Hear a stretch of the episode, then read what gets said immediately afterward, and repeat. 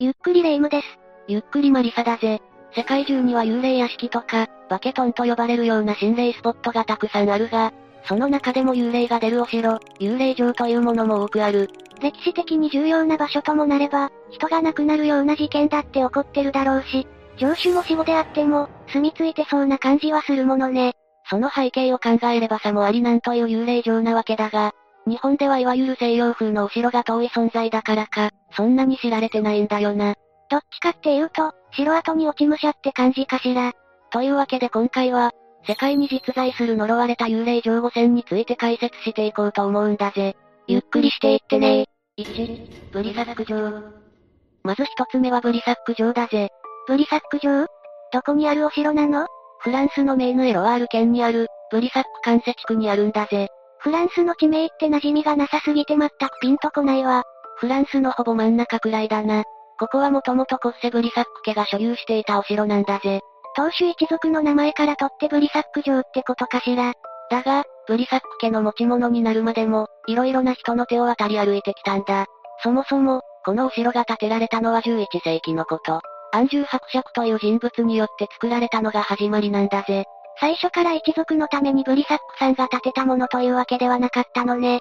その後、フランス王フィリップ2世がイギリス軍に勝利した際に、フィリップ2世はこのお城を業務でロスという人物に譲り、15世紀になるとフランス王シャルル7世の有力な家臣だった、ピエール・ド・ブレゼによって再建されたんだぜ。11世紀に建てられて、15世紀に再建。数百年も経ってれば改修も必要になるわよね。それで、いつブリサックさんの手に渡るの？それは16世紀のことだな。フランシス一世が治めていた時代に、ルネド・コセがお城のある土地を取得したんだ。え？ブリサックさんじゃないじゃない。この人が後々、ブリサック公爵の称号を与えられることになる人物なんだぜ。そうなの？フランスで起きた宗教戦争中、1589年にプロテスタントの指導者アンリド・ナバラが、このお城を領有することになる。戦争の結果、甚大な被害を受けたために、このお城は本来取り壊される予定でもあったんだ。当時は本当に城塞として使われていたのね。でも、現在まで残ってるわよね。何があったの？ルネド・コセはナバラに味方したんだぜ。最終的にアンリド・ナバラはフランス王に即位し、1611年にその感謝の意を表して、お城の所有権とブリサック公爵の称号、再建のための資金を与えたんだ。それだけの働きをしたってことかもしれないけど、ものすごく太っ腹じゃない。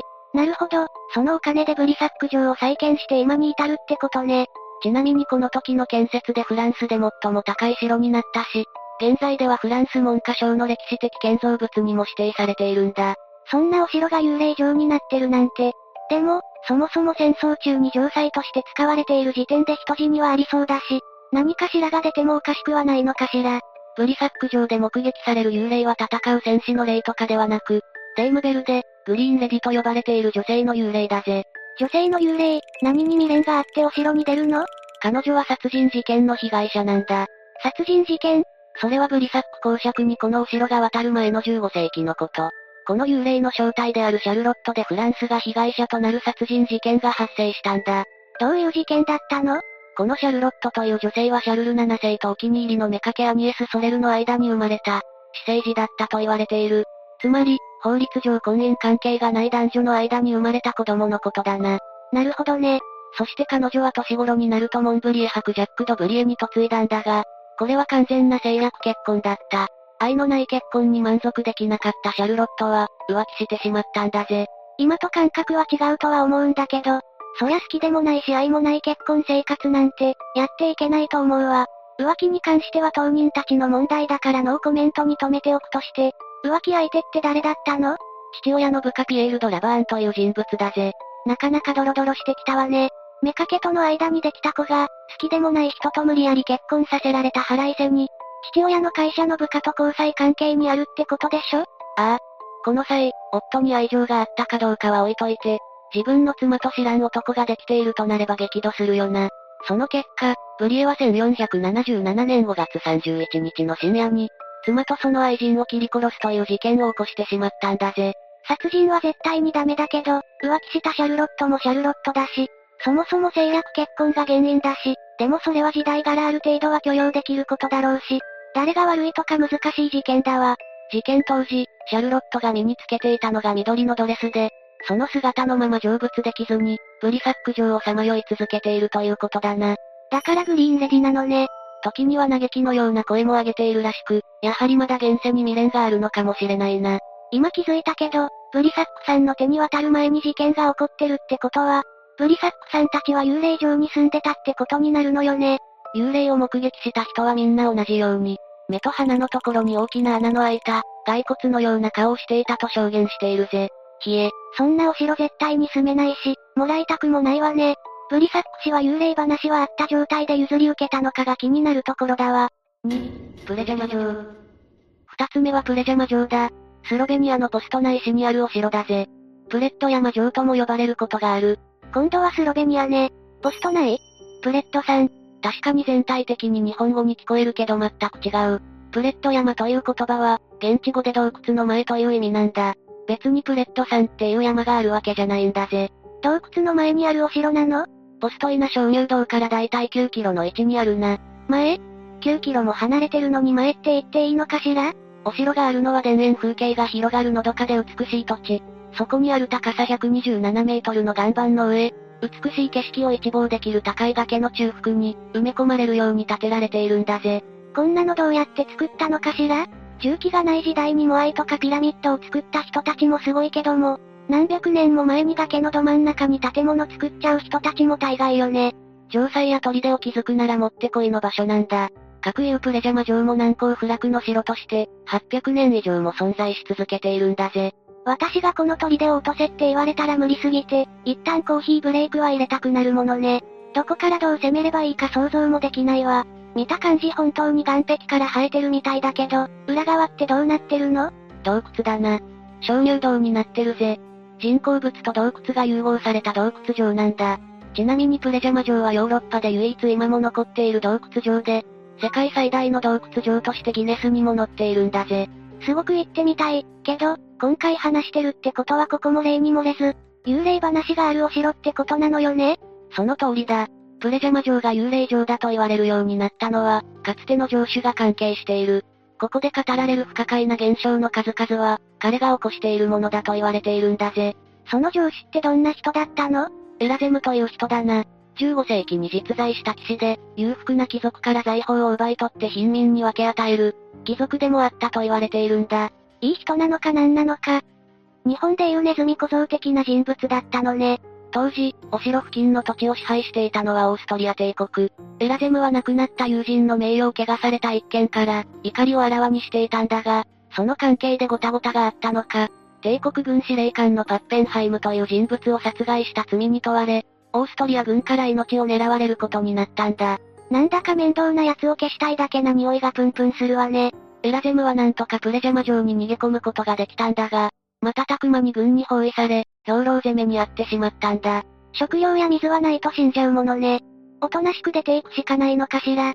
そこはさすが難攻不落の城塞。お城の裏にある鍾乳洞から続く隠し通路のおかげで隣の谷に出ることができ、そこを通じて新鮮な食べ物や水を確保できたんだぜ。なんとエラゼムは家来たちと一緒に1年近くお城で耐えることに成功した。秘密の抜け穴ってただの緊急脱出路じゃないのね。それにしても、オーストリア軍はびっくりしたでしょうね。どこからか食料と水が湧いてきてるんだもの。だが1484年のある日、事件が起こる。ついにオーストリア軍に買収された家来に裏切られてしまうんだ。そこでプレジャマ城の唯一の弱点を突かれてしまうんだぜ。プレジャマ城の弱点？お城の一角にあるトイレだ。トイレ？トイレは何があろうと絶対に使うところだし、家来から位置はバレている。もちろん秘密通路なんてあるわけないから、エラゼムがトイレに入った瞬間を狙って、大砲で砲撃されてしまったんだぜ。用を足している途中でやられちゃったの。ああ、そのトイレは今でも見ることができるぜ。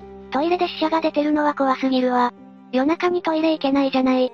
その後、プレジャマ城は他の貴族の手に渡っていくことになるんだが、不気味なお化けの話や、エラゼムのものと思われる足音や声が報告されるのは、こういう背景があったというわけだぜ。そりゃ、トイレ中に殺されるとか残念すぎて成仏できないわよ。きっかけも家臣の裏切りだったわけだし、彼の恨みや怨念はまださまよい続けているんだわ。3、チリンガム城。三つ目はチリンガム城だ。イングランドのノーサンバーランド州北部に位置する、チリンガム村にある城塞だ。13世紀から14世紀頃にかけて建設されたものだな。ここはどんなお城なの？幽霊伝説が残る城で、心霊スポットとしても有名なんだ。実際にネットで検索すると幽霊城や、呪われたとか血塗られたとか、非常にワクワクする単語が並ぶんだぜ。冷え。もともとは王家に忠実であり、スコットランドとの戦争や百年戦争で活躍した、グレイ家の居城だったんだぜ。要はすごい人の家だったわけでしょ？そんなお城がどうしてこんな物騒なサジェストまみれになってるの？まずは幽霊伝説について。今、チリンガム城は幽霊城としても積極的に観光客にアピールしているんだ。公式サイトにも幽霊エピソードがまとめられているし、ゴーストツアーなんてのも開催してるんだぜ。そこまで振り切ってると、ちょっと興味が出てきたわ。それにしても幽霊城っていうのは、公式が言ってることなのね。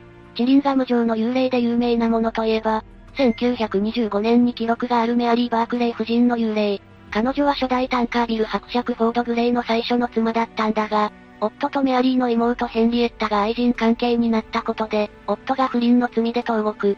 その後脱獄に成功して、国外逃亡したという話があるんだ。メアリーさん散々すぎない。夫と妹の不貞を恨んだ彼女が化けて出ているという幽霊エピソードになったわけだな。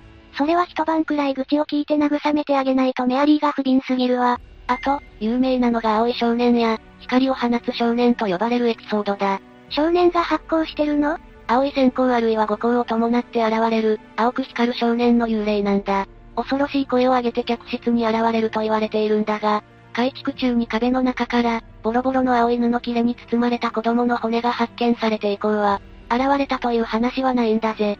どういう経緯でそこに骨があったのかは不明だけど、見つけて欲しかったのかもしれないわね。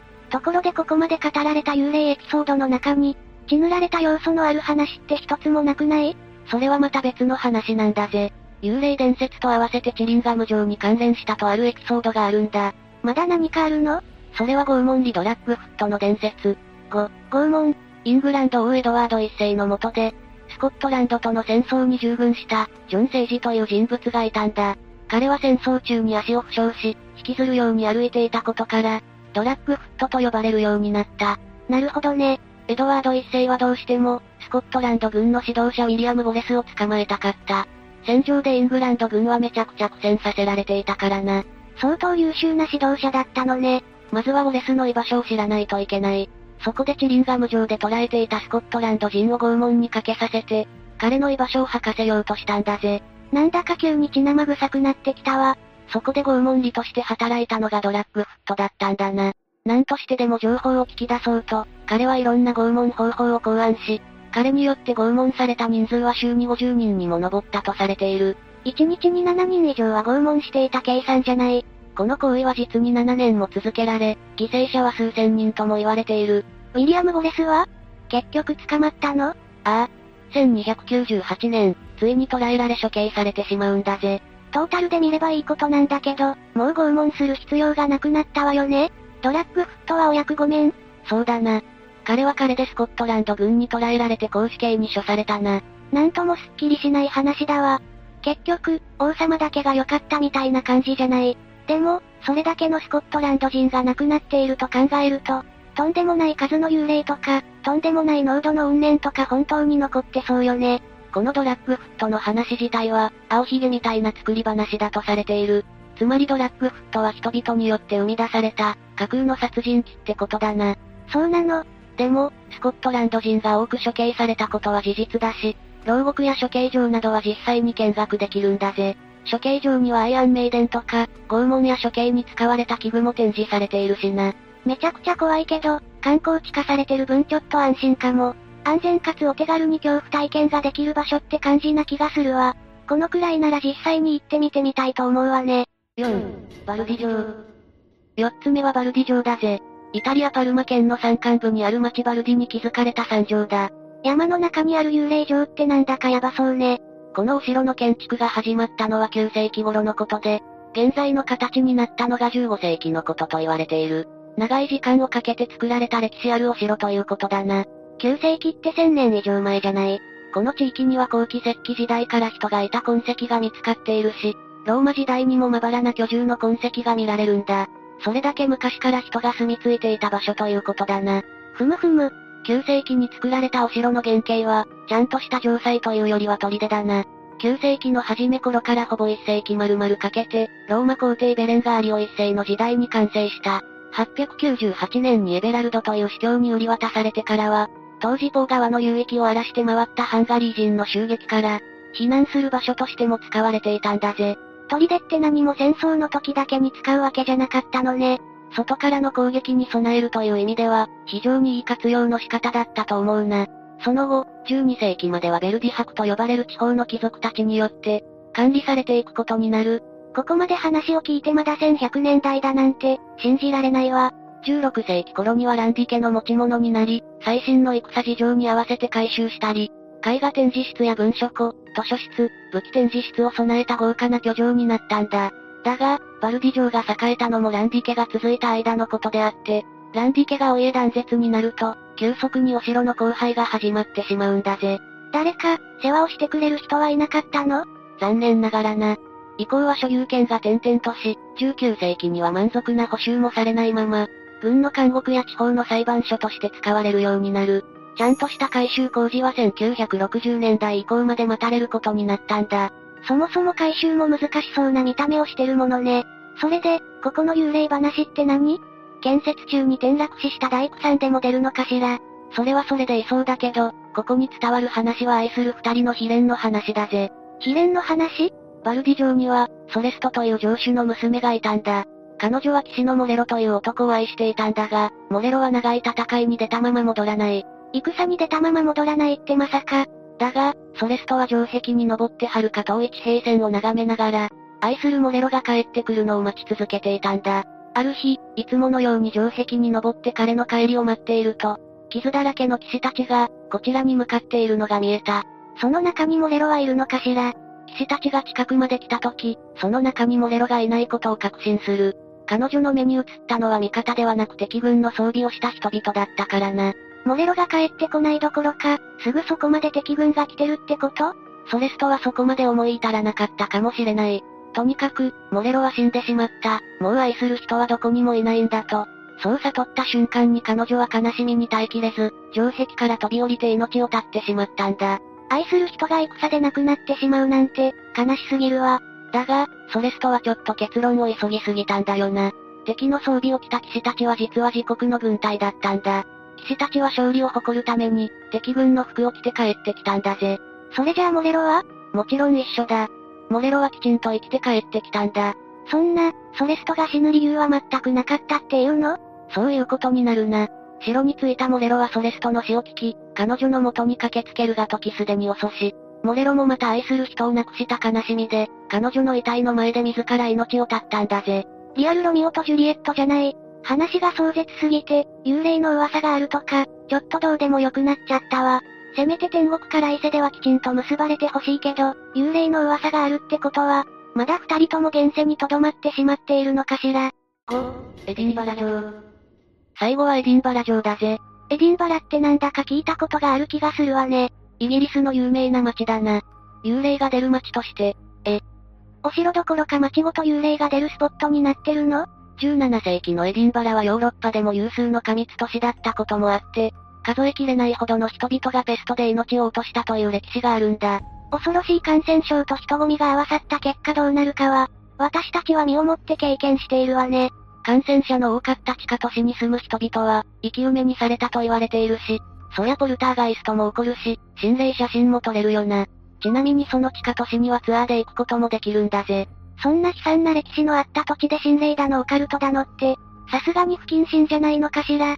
さて、話をエディンバラ城に移していくぜ。エディンバラ城はケルト人が6世紀に砦を築いたことから始まったんだ。元は要塞として使われていたんだが、9世紀頃以降に人が定住するようになったんだな。そんなに古い歴史のあるお城なのね。今ある城の建造物は、16世紀以前に建てられたものがほとんどだ。特に15世紀以降はスコットランドの中心地になったことで、王様の居城にもなったんだぜ。その証拠に城内の至るところで王の紋章レッドライオンが確認できるな。歴史的な背景からそもそも街自体、幽霊が出やすいところなのは分かったけど、エディンバラ城が世界的に有名な心霊スポットになってるのも何か理由があるのよね？ああ。まず、エディンバラ城は幽霊の目撃談が本当に多い。エディンバラ城以上に幽霊と遭遇できる場所はないと言われているくらいだ。気にはなるけど、絶対に昼間に行くことにするわね。昼間でも出るぜ。何が？霊が。明るくても幽霊が出るの？夜に行った場合は言うまでもないが、昼の明るい時間に観光していても、幽霊を見たという目撃証言が多数報告されているんだぜ。怖いのが苦手な人は行かないと思うけど、時間帯に限らず気をつけないといけないんだ。何をどうしたら昼間にも幽霊が出るほどヤバい場所になるのよ。エディンバラ城では昔、魔女狩りが行われていたんだ。その上、戦争で多くの人が命を落とし、処刑も行われていた場所なんだぜ。とにかく歴史を紐解いてみてもかなり長い間、人死にが多い場所だったんだな。亡くなった人数がものすごいからってこと？それだけじゃない、魔女狩りの歴史を筆頭に、エディンバラ城で亡くなった人の中には、冤罪、無実にもかかわらず殺された人もたくさんいたんだ。その悔しさや怒り、悲しみ、怨念が原因で幽霊として何百年も居座ることになってるのかもな。そういう背景があったのね。それと、お城の地下はかなり複雑な迷宮になっているんだ。迷宮？地下ダンジョンがあるの？王様の居城だったから、敵に狙われても逃げられるように作られた地下通路だな。だが、その秘密の通路があまりにも複雑だったために、地下を工事するために潜った人が、行方不明になってしまったという話も残っているんだぜ。プロも出てこれなくなるなんて恐ろしいわね。一体何人の人を飲み込んだのかしら？こんな全体的にヤバい話だらけのエディンバラ城なんだが、過去には心霊現象やポルターガイスト現象に関して、科学的に調査が行われたこともあるんだ。結果は ?200 名の人員を割いて行われたこの調査では、実に半数以上が何かしらの超常現象に遭遇したんだ。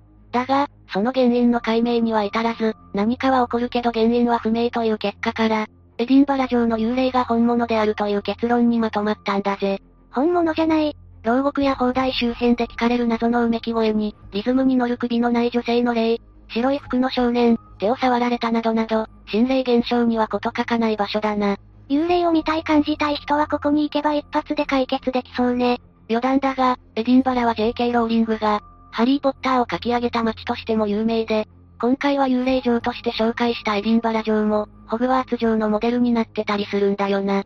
そうなの。ハリーポッターファンだけど、心霊は苦手って人はどうしたらいいのかしら。聖地巡礼を取るか、心の安寧を取るか悩ましいわね。さて今回は世界に実在する呪われた幽霊城ということで解説してきたな。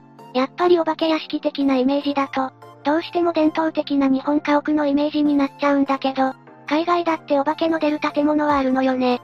特に実際に城塞として使われていたお城ともなれば、悲しい歴史や戦争に使われた過去があるからな。幽霊になってさまよっている存在がいても、何ら不思議ではないんだ。年季の入った豪華な内装に、正気のない幽霊。考えただけで怖くなってきちゃったわ。今日はもうお菓子でも食べながら、楽しい動画でも見て寝ましょ。